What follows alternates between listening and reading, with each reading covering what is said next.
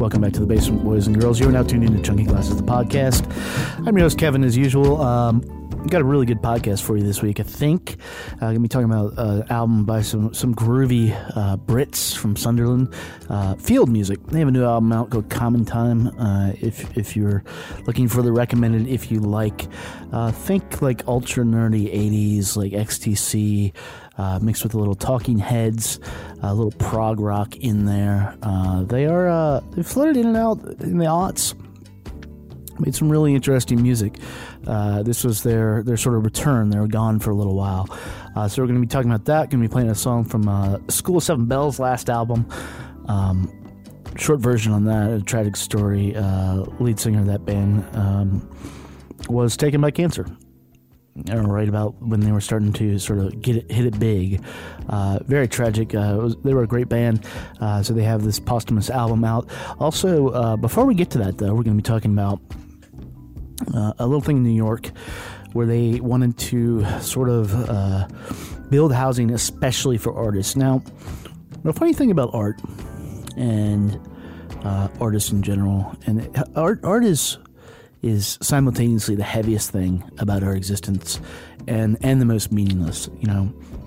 Sure you know we can live without it. We don't want to though but we can which brings up a whole host of interesting questions and so again in new york they're proposing um, that they support their artists by uh, building them special housing offering them special rates uh, I don't, you know, we, we get into this, and this is a very frank discussion about that. You know, we are in Washington, D.C., uh, we have a lot of friends and family that make policy in this country uh, that shape what our society really is going to be.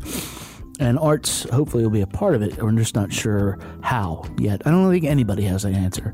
Uh, so, you know, this article was actually, we talked about it, I think about a year ago it just popped back up and didn't check the published date. Uh, but we said, you know what, we're going to go for it, especially given the context of uh, the, the recent Union Arts uh, issues. Union Arts closing to be turned into a a uh, boutique hotel that has art spaces.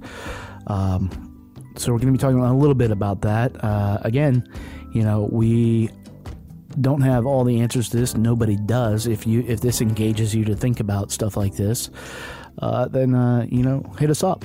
If you think we're right about this, then uh, you know hit us up. Come join us talking about it. If you think you're wrong, educate us. You know, maybe you're right. We we are malleable intellects here, uh, and I use the term intellect loosely. So um, that's going to be your podcast for this week, starting right now. So here you go. This is episode number 165 of Chunky Glasses, the podcast. We're reviewing the new album from Field Music, Common Time. Okay. It happens here, and it finishes here.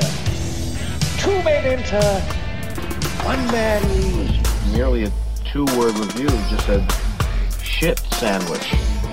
I will roll the record up and down. That right there is a logical fallacy.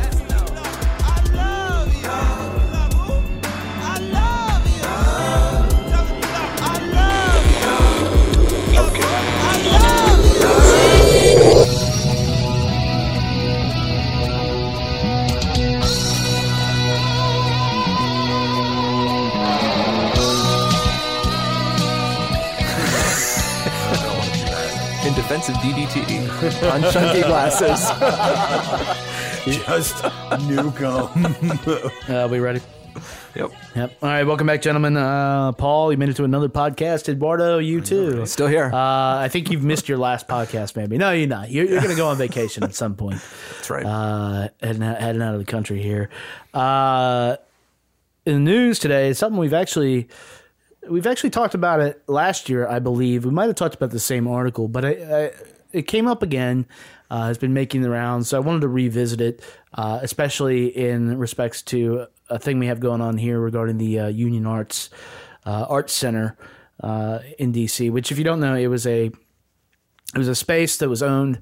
Uh, I don't know her her name, but it was owned by this woman building where a lot of local artists, whether it be painters and stuff, like could rent a space like an art center does, but also a lot of the musicians like go there uh, and put on some shows at Union Arts.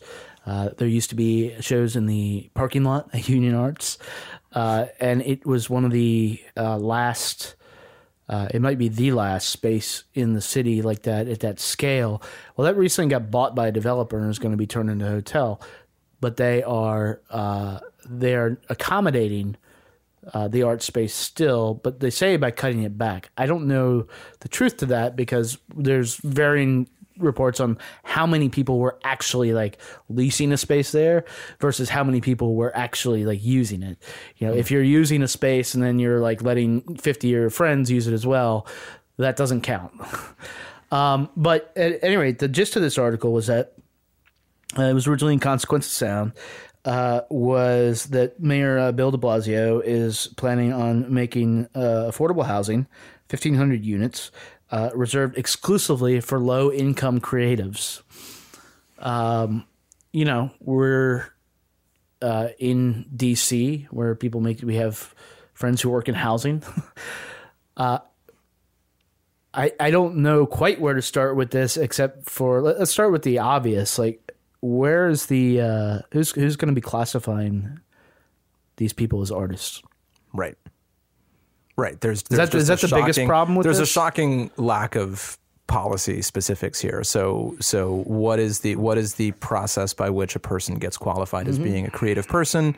Which like you know which which media uh, qualify? You know, you certainly have people working in like uh, you might be involved in, say, trying to work on new ways to um, tell stories in the digital media with an ultimate goal toward like changing journalism, right? And that's a creative endeavor. We wouldn't think of that person as being an artist per se, but um, it's important, and and you know you might be able to finesse an argument that it has to do with storytelling, and so there's there's an artistic component to it, but but it's the problem of when you talk about creatives, you know, I think there's just a real lack of uh, consensus on on on what is creative. right i mean can can somebody i mean the, the loose guidelines here are uh, making between 29000 and 47 a year with families of four qualifying between 41 and 67 uh, i mean can you deny somebody because you think their art sucks Or because it's transgressive, or because it's like dipping the cross in urine or whatever, right? Right. right. Can, can you do something like that? Uh, can somebody uh, poop in a bag, set it on fire, call it art, and then otherwise, and who is otherwise not an artist per se, but call it art and then qualify for this program? I desperately hope that proposition gets tested by like an anarchist collective. Yeah. So the reason, yeah, th- there's that's basically the, the main problem. There's the reason I wanted to bring it up is is the big uh the big G word, which gets tossed around here in DC. Hold on, before, before we move on there, I don't Yeah. know that that's the main problem. And okay. oh it's, shit! It, it's we have a, awoken the giants. It's a big problem, and I look. I think I ranted about this a little bit last time too, so I don't. I don't need to belabor it too much. My biggest problem with this is governments making a value judgment as to what types of uh, industry and what types of jobs are going to be valued for low income housing. Like there is a serious lack of low income housing in every urban area, New York in particular. Um, they have a real problem with it. And I think it's anything getting more low income housing into the market is great, but I don't see why a low income painter is more entitled to an apartment than a low income janitor. Well, the- like the- why have why have the janitor or the food service worker have to commute two hours from from Jersey every day?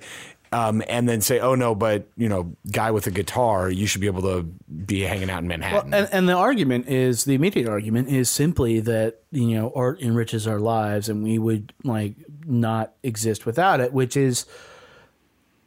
I mean, I don't know necessarily if that's true. I know how I value art, but look, the majority of the world exists l- without it. You know, we talk about like casual listeners. The majority of the world gives zero fucks about art.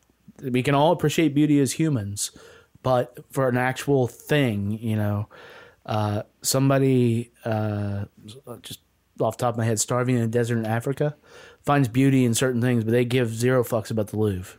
right. So, uh, and no, and I think I think that's exactly one of one of the the the, the key things here is that um, there is someone in you know having been driven through like parts of like sub-Saharan, like rural sub-Saharan Africa. Yeah. Like there's art being made in those places. Yes. There's like local, and and they're not, you know, uh, I don't know. That's it's it's it's art that arises out of the circumstances of their daily lives. They're not being given a privileged position that says, well, you know, you're doing this, and therefore you just you can kind of live in this separate area and be immune from some of the economic mm-hmm. pressures of of daily life. So, I think it's I think I think the two questions that need to be separated are I'm not against public spending on the arts. No. um, I'm in fact quite for it. Yeah, I'm, I, I mean, want to make it clear. I'm not. A, I'm not opposed to that yeah, either. I and, like and, public and my statement of that, like you know, as I often do, I, I am playing like devil's advocate. in Yeah, a lot of these, you know,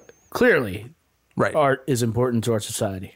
Right. There are like like in in the Democratic Republic of Congo, they have different problems than a lack Well, of, and that's of what- and- art being made. And, so that's and so do we in America. yeah. Right. Right. Right. Right.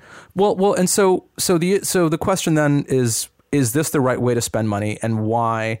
Um, to piggyback on on Paul's point, New York already has um, income based subsidies for housing and living, and why are those not enough? Why are all, my wife is a registered dietitian?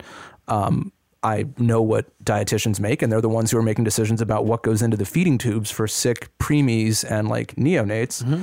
I guarantee you, they can't afford to live in Manhattan. Right. So, so why you know they would either qualify for existing income subsidies um, right. or not, and I don't see why it should be different for artists to be. Yeah, totally I, and, that, and that's my biggest point right there. Is I I think that you know funding for the arts is great. I think we all agree that art is is important, but at a certain point, the decision to be an artist as your for your living is something of a privileged decision to be able to make. Yep. Because anybody who's doing that could make the choice to go do another job, but they've chosen to be they've chosen to be an artist. That's great. There are certain trade-offs that come with that. Mm-hmm. I don't think that you should be you should have housing set aside for you that's not available for the dietitians or the medical techs or heck y- y- y- rookie police officers and things like that. Right. People who are making, who, people who can't live in the city because they've chosen to do careers that don't uh, that don't pay all that well, especially Or, especially or elderly people. elderly who- people who like are retired. There are there's such a huge segment of the population that would qualify on an income basis for this, and I don't think that they should be excluded from scarce low income housing units because they've chosen not to take an artistic career path Right. or because they haven't had the opportunity in their life to make the choice Right. to take an artistic career path which is more accurate for most people Yeah, yeah, and I mean, I mean, this. I think what drives this. Uh, Patti Smith was is quoted in this article, uh, and is with the union arts discussion. Um, what is why is there an ad on my thing? Um, that what drives this is is back to what I was getting to the G word gentrification, and we've talked about it on this podcast before. I feel the need to com- redefine it again. Gentrification is the uh, displacement of people in an area, uh, generally lower income people, uh, being displaced by higher income people. That's it. It's simple. It is not, and has nothing to do with artists. It has nothing to do with whether or not you have a rehearsal space. You do. You are not entitled to that. Uh, it is a thing I hear time and time again here in DC, and it's fucking gross because all these people every i mean everybody in bands here in dc they're smart people you don't come to dc if you're if you're not motivated and smart and stuff and to hear this come out of smart people's mouth is like it's it's absurd because because artists are usually first wave gentrifiers. Right.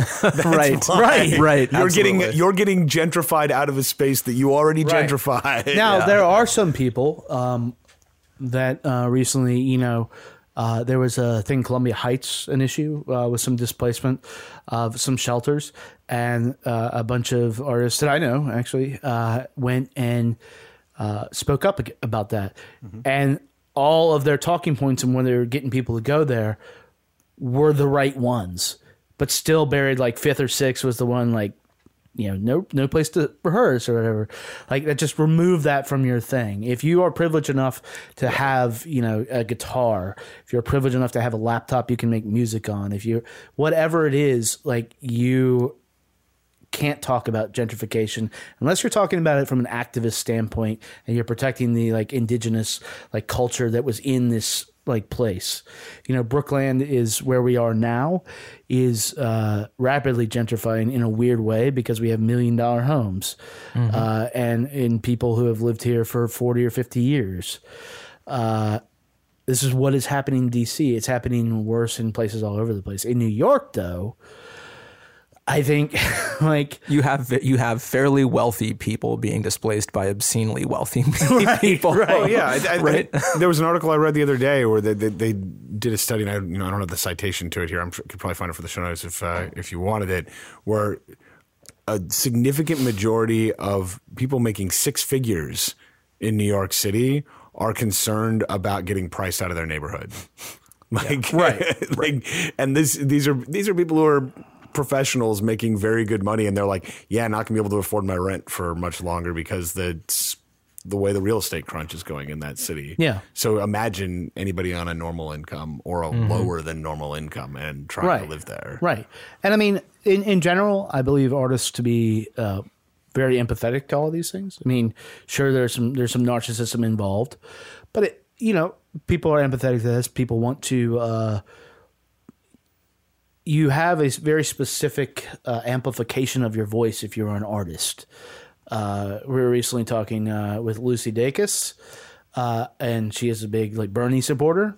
And I asked her if she is going to uh, play some political events, which I think she absolutely should, regardless of who you support. Like you have that, people look to that as as something other.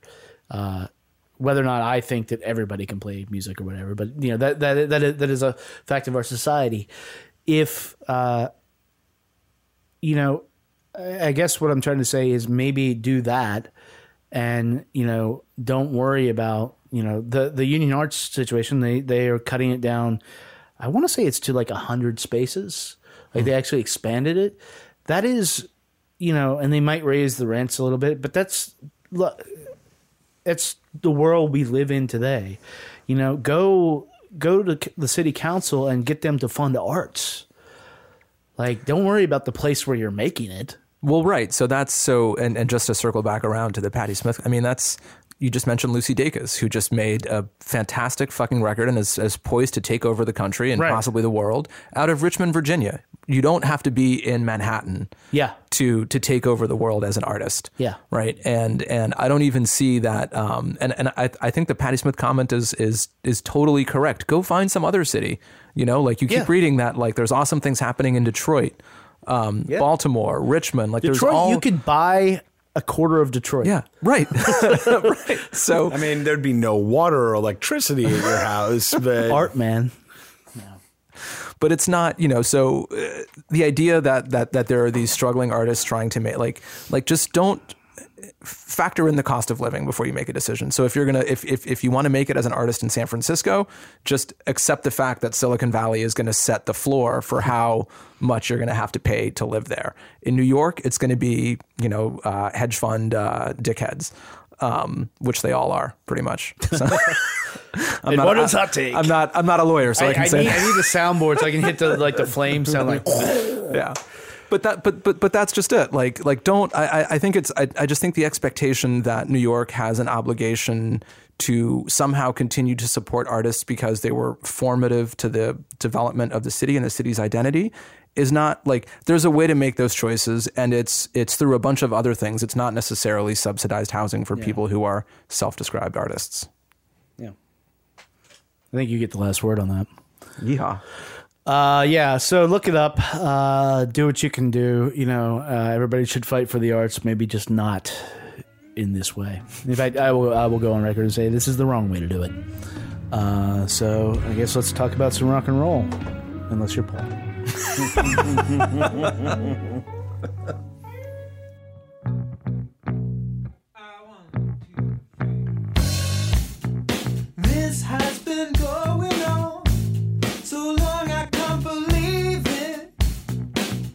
make mistakes.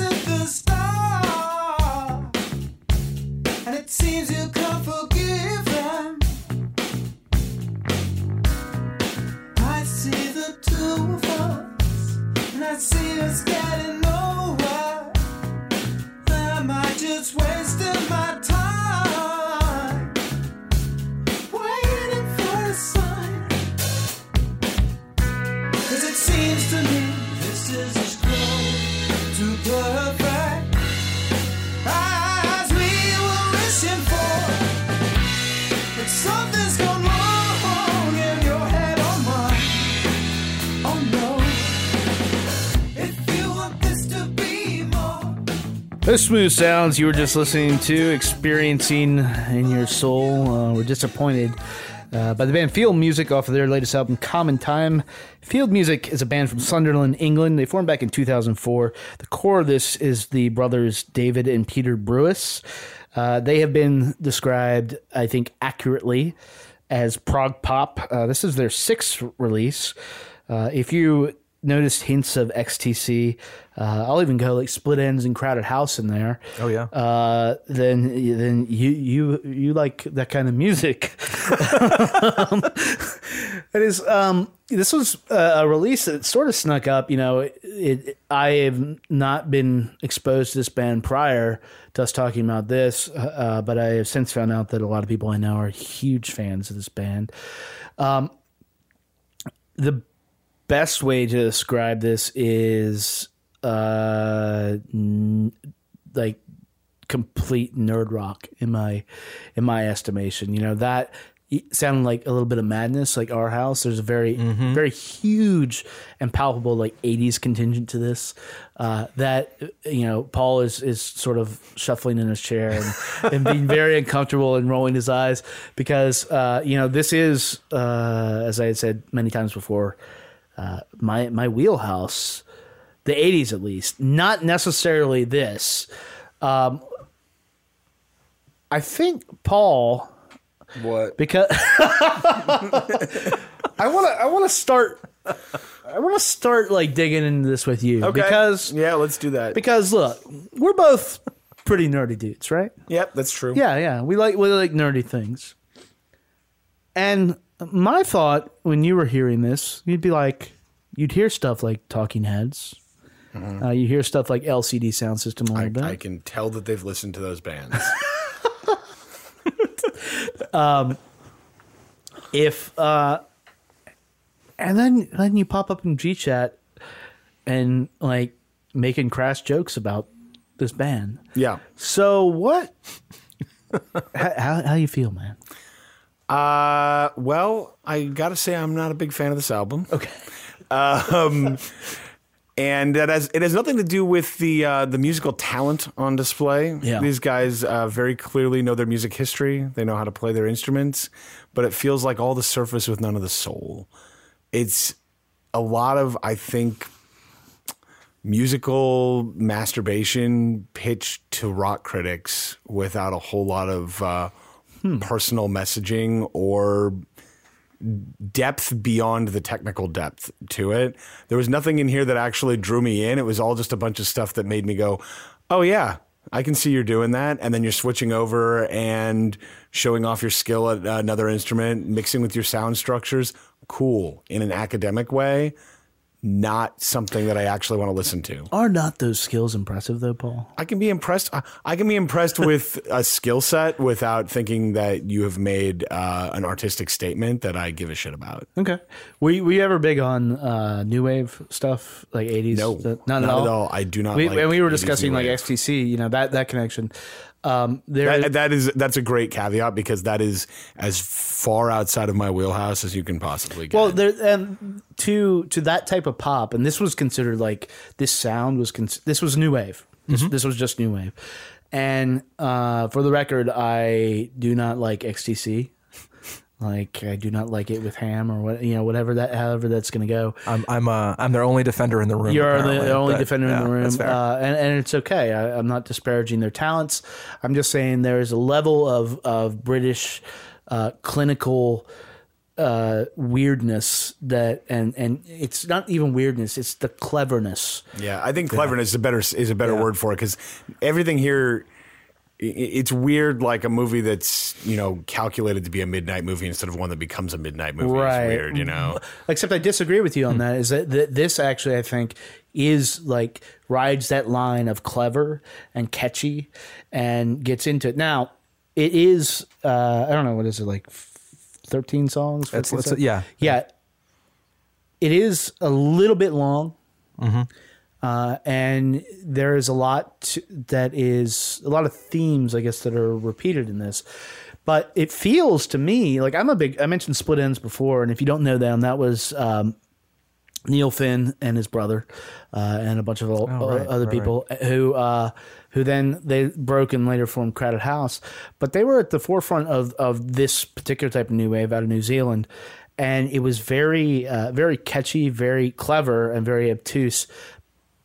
But they had the pop sensibility dialed in, which I think on this at least uh, they have. I mean this is uh, it's almost an, like an immaculate like pop album. Uh, Eduardo, do you think it might be too immaculate here? It's a little ornate at times. Um, I think maybe that's part of what what Paul's reacting um, so strongly to. Um, it, it, it, you know, it's it's it's fussy. Like there's It is. like It's there's, very fussy. There's songs that'll just you know strings will kick in and then everything stops and then you get this like majestic Bruce Hornsby type piano Mm-hmm. thing for four bars and then it comes back around to the chorus. I mean it's. It's it's it's overdone. It's excessive. It's everything the '80s are supposed to be. Yeah. from that standpoint. That's why the '80s sucked. No, they did not. Oh man. You clearly didn't listen to my uh, 1984 playlist that I tweeted out. I So, clearly did not. I do not pay attention when you send a playlist usually, because the few times I've made the mistake of clicking on them, it's like 70s AM for the next six hours. I guess that's better than I didn't listen to the album. I, I enjoy I enjoy the shit out of both of those playlists for the you. record. Thank you. um, but but what uh, what I really like about this one, I think I think you're right, Kevin. It's a little bit long. It kind of sags. Um, There's about three or four songs where, um, like you're saying, Paul, like I can I feel a little bit manipulated. I can sort of feel the like, oh, you're trying to go for this band and then this band and then you kick in and. Um, and I, I don't I don't like you know um, seeing being able to sense what's happening behind the scenes and that kind of um, feeling manipulated like that. But but when it picks back up, um, like the back end of this album has a bunch of strong songs on it. It makes me think of Roxy music and Tears for Fears Mm-hmm. and Oingo Boingo and like it just takes me to like some weird And, Tear, you know, and Tears for Fears not in the uh, songs from the Big Chair sense, although there were some they, they got out there on that, but more in the uh, Sowing the Seeds of Love. yeah yeah Uh, yeah that, absolutely that album, um, you know, Tears for Fears fell into this category for sure. A weird prog pop uh, Mm-hmm. stuff. They skew, I think, more towards the Beatles end of thing. Right, They right. they definitely focus more on uh, larger harmonies. These Yes. are very these are very compressed. Uh, look, you know, we covered uh, the cactus, cactus blossoms earlier before. Right, Uh, right. this year, you know, when you have siblings singing together, you can hit. You can just do shit. get the brother ca- powers. You can't Yeah. do otherwise. There's Uh, there's a nice little bit of psychedelia about this Mm-hmm. album though, which is that which to me is that XTC piece, and it's almost the like I think I was saying to you, Kevin. It's like there there was Nuggets, and then there was Children of Nuggets, and these would be like the grandchildren of Nuggets, maybe. Yeah, who were nuggets though? I, I don't know who they were. It was like a it was a box set of like weird Oh, oh, psychedelic. that. Yeah, yeah, yeah. Okay. So that so that's Nuggets, and then, and then there was a box set from the '80s that was like the children of these weirdos from Yeah, the yeah. '60s and '70s, and so and these guys would be the next wave of of that um, because it, it's it's um, again ornate, orchestral, fussy. And if you don't like any of those things, there's no way you're gonna like this album. Like if you don't on some level think that Spinal Tap songs are actually kind of good, and not just a joke, you're not going to be able to Right, deal no, with no. this. You know, Uh, let's hear a song right now for that. Uh, this is actually the single off of this. Uh, this is uh, "The Noisy Days Are Over" uh, off of Common Time.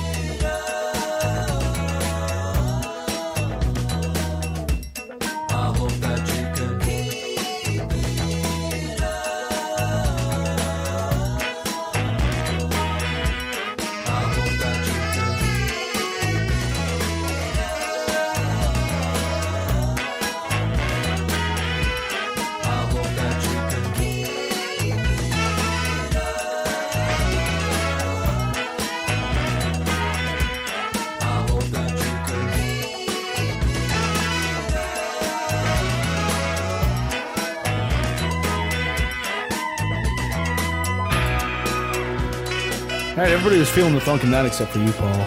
It's fine. Paul was busy murdering puppies. Dude, that happened. It's not even funny, man. Sorry. come yeah, yeah, yeah. Um, other other animals, squirrels. Squirrels? Paul was Squirrels chasing are dead good. squirrels, and yeah, yeah. No good get- squirrels. They get into my garden. I don't like them. Yeah. wow. This guy took a weird turn towards get off my lawn. Literal. literal. Uh, so something you said in the break, Paul, uh, about this being like marketed or shot directly towards rock critics.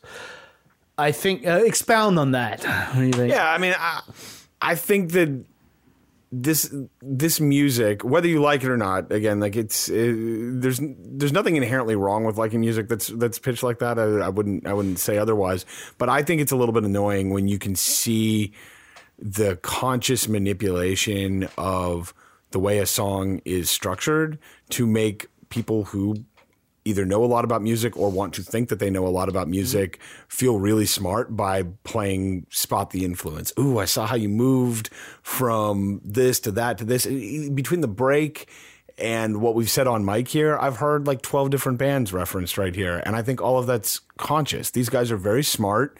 They obviously know how to work with how to work with their influences, how to work with how people are going to perceive the way that they're manipulating their influences.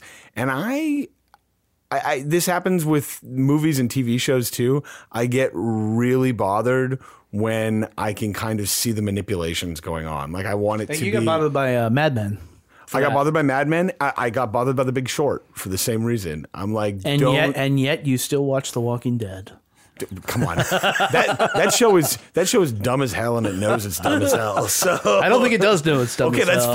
fine. That's even better. Like that show, it thinks it's it thinks it's not dumb as hell, and it's still dumb as dirt. hell. That's great. Can we can we copy and paste um, Paul's bit into um, coverage of like uh, losing my edge or something? Because I think that's exactly. Yeah, yeah. I think that's. I, I think I think that's that's. Um, I don't think it's different to do it knowingly with a wink than it is to do it knowingly and just without explicitly saying that's what you're doing right? And that's and that's James Murphy's defense is just he's kind of wrapped in a couple of layers of like winking at himself and others and making fun of himself in the process. But but but music is is referential. And and I just I I don't um I don't think it's a knock to say that you're gonna try to create a um, take all these existing things and kind of make them into a pastiche and hope that what comes out is original. Sometimes it's not, and sometimes it's shit, and that and that assessment is totally subjective, obviously. Yeah. Yeah.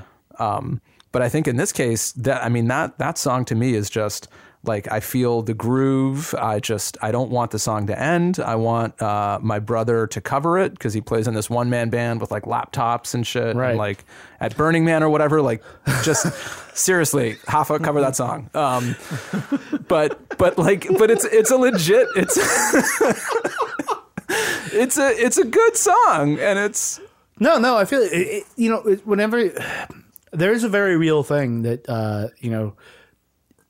You know, we, we did the uh, recommended if you like, but we could say critic rock. I mean, I mean, it, it is a thing. I am. It's hard to be objective about this, but like, I I'm actually wondering like how that how that works and why critics respond to uh to simply like this kind of stuff because it is, dude. It, it's bait. It is absolutely. They're hanging the bait out. Like, you're gonna love this, and and you know, and naming all these things when it is not again an aesthetic that I tend to prefer, but somehow this works for me. Now, like you said, that song we just heard, going into it, I I, I was like, I see all the things they're doing. I'm doing this, but I just very quickly forgot about that and and was able to enjoy the song, which is different than a lot of like. Bait. Well, and, that, and again, that's fine. it I could mean, be the meds. But, and, and- but it, it- but that's great. It means it connected with you. And I, I, Yeah. I look. There's definitely in all media there are some uh, very academic, critic baity things that I enjoy. But Yeah. in, in every instance, they've connected with something personal for me or done something that makes me like get lost in the in the story or the emotion of what uh, of what they're trying to do and this all to me at least feels very sterile and surface oriented mm-hmm. and and calculated. and So you have no place for that. and I just there's for me there's nothing like if I there's Even I- though it's prog, it's prog. but good but good but good prog Yeah. brings you into the theatricality the Oh, yeah, prog yeah. I, the prog I like is big Good prog sits you on the and back of noisy. the space whale and you're fucking going. Absolutely. Right, right. I don't even have an image in my head for most of this other than two guys sitting in a studio picking up instruments and being like, let's noodle on this now. Yeah. And then moving and then moving to the next one. It's Yeah, it, it is a weird subsection of like when they bring the prog into it. And to be fair, their earlier albums are very, very proggy, uh, and and a little pop, but more more in the Right. prog stuff, and a lot of prog moves that I don't often like. But uh, yeah, but the the combination of the two is just sort of delicious. I think I'm, I think I'm about to make Paul's or support Paul's point. Unfortunately, um, a little bit because I, the first time I was listening to this, I kept thinking like, oh, the one thing. Like I was sort of, you know, in my I had a mental checklist of things that I was like, once I got where they were coming from. I was like, I need to hear this and this and this. And at one point, I was thinking like, all right, I need a song with like weird like frippatronic guitars or something. And then two tracks later, uh, there there it was. so maybe maybe that's just a testament to how amenable to being manipulated I am. But um, but but but I don't I don't know. I guess I don't think that's that's categorically a bad thing. Um, if you like what the influences are and what the source material I, is. I don't think it's categorically a bad thing, but Kevin, you you asked something about what attracts it, Mm-hmm. and I think, and you you see this with critics and academics of all stripes. I think I don't think any of us are immune to it, nor should we be, because every, if right. you like it, you like it.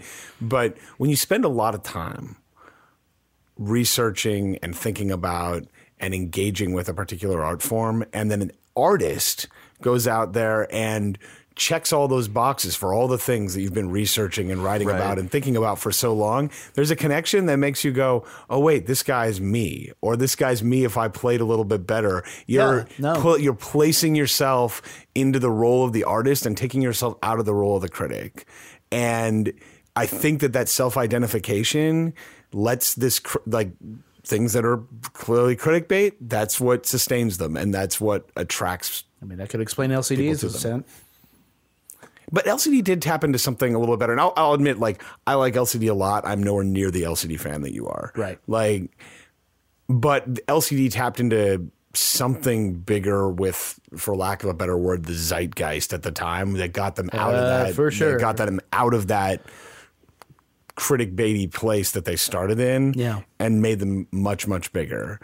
I don't see that there's that kind of a hook with these guys. I might be wrong, Yeah, but I don't it's see totally, it. This is totally square. Like no one wants to be. It is, in it is fucking square. like no one, no one, no one is trying to like. Even Taylor Swift is 1989, right? Not 1984 or three. So yeah, there's there's nothing. You get you get no cool points for trying to sound like the bands that we're talking about. This is the right. dorkiest fucking Right, uh, XTC, album. like people don't want to sound like XTC. People don't want to sound like Tears for Fears. Yeah. Although, I mean, come on, head over heels. the the great the great thing about head over heels is that it's actually not the whole song. It goes into some weird like Yep. f- faux techno jam. Right, there's that awesome synth line. The Yeah. the bass is fucking kicking that entire song. Right, and then it just has and that it just middle fades yeah. into like some Yeah. post-apocalyptic. Yep. and I think it goes off into Mother's Talk maybe. It does, yeah, yeah, yeah, yeah, yeah. God bless the tears. God bless Tears for Fears. Yeah. So, uh, so Paul. I think you know where I'm at on No, this where, one. where, yeah. Let, uh, let the world know. Where It's at. a hard pass. Okay. Uh, Eduardo? Solid buy. Yeah. Uh, I'm going to buy it too. I, I think uh, to the chagrin of my lady. This, Yeah. this is not a penny dropper of an album right here. That's the pull quote for the album. Uh, so uh, there you go. Field Music comment time.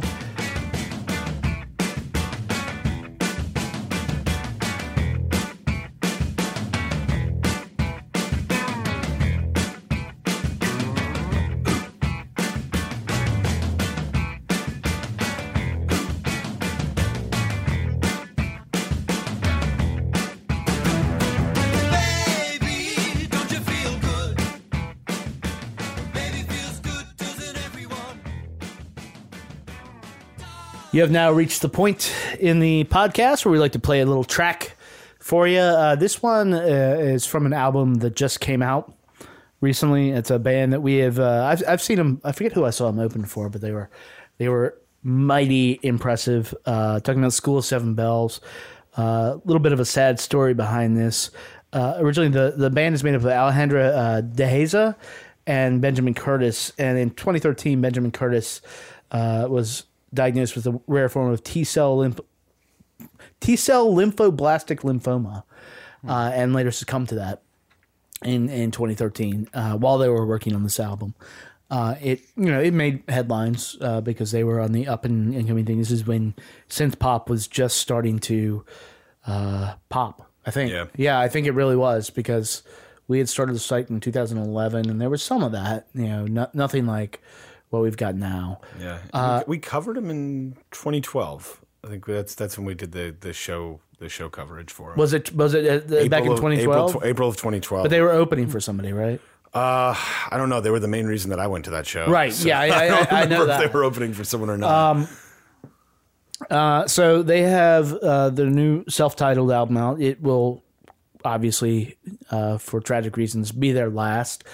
Uh, so you know, if you hadn't heard this band, basically we wanted to play a song, and maybe check out this band uh, because they were uh, they're pretty damn good. And Yep. you know, even if, if you don't like this kind of stuff, so uh, without saying much more, let's. The track we're going to play is uh, "On My Heart." I think it's the second single from this. So here you go, uh, "On My Heart" from School of Seven Bells.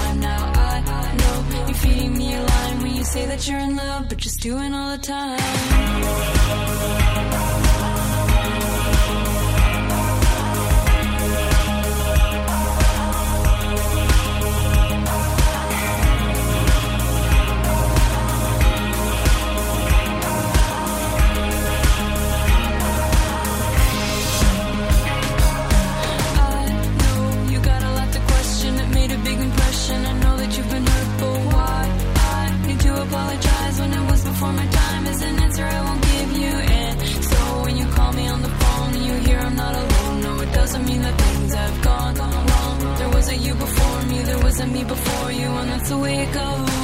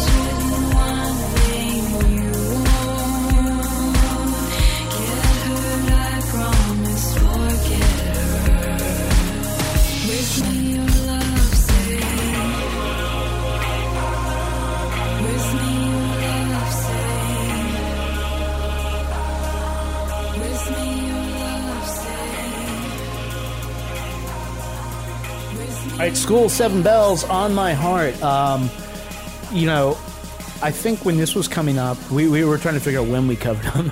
Uh, you, you covered them Black Cat. I saw them open for Afghan Whigs. So, I mean, the fact that they were getting picked up by Afghan Whigs, uh, Greg Dulli is a man of impeccable uh, musical taste, regardless of whether or not you like Afghan Whigs music. Uh, that is one bad motherfucker. And the fact that he's like throwing them like in front of their shows, like some of the first shows in like a decade, I think uh, you know, says a lot about what this band might have been uh, going to do. Uh, again, unfortunately, cut short. Yeah, maybe we'll put some in the show notes where you can like look up not just like this type of specific type of cancer, but you know, donate if you want, want to do that. Uh, be more informed because uh, you know, cancer eats a dick. I think. I think. I think we are of of the opinion here that that is, you know, that's our stance. That's our platform. I'm, bu- I'm buying that stance. That right there, that is a strong, strong position to take. Yeah, yeah. So cancer eats a dick. Um, that is our podcast for this week. Uh, maybe you subscribe to us on iTunes. If not, maybe you should. Maybe you should rate us in iTunes. Maybe you should write us a little review or write us a haiku. That would be cool. If we just go in there and be like, here's a haiku of what you think about our podcast. Uh, if you have any questions, you can leave them in the comments section or you can email us directly. Our emails are up on the site. Paul will never respond, but that's okay. I will hack your email and respond as you, Paul. Oh, great. You can't. You have to. You only get ten tries. My password. Ten tries. I, I mean, I, I administrate the fucker, so I like how about zero tries, um, and uh, and yeah, so uh, that's about it. We'll be back uh, in a few days. I'm not sure when when this is coming out. It's a Thursday or Monday, but regardless, we are ever present. 23rd with a bullet. Uh, get get out and see some uh, good music after you listen to this. Maybe listen to the stuff that we just played for you. See if you enjoy it, or or even better, suggest stuff for us to talk Yeah. about. That is cool. Or if you want to come down here, you know, maybe. I am going to tweet that out soon, very soon. the, the join us, and then because I, I revisited the uh, the questionnaire and it's glorious. Uh, but yeah, so that's our podcast. Uh, be good to yours, be better to your people. We'll talk to you in a few.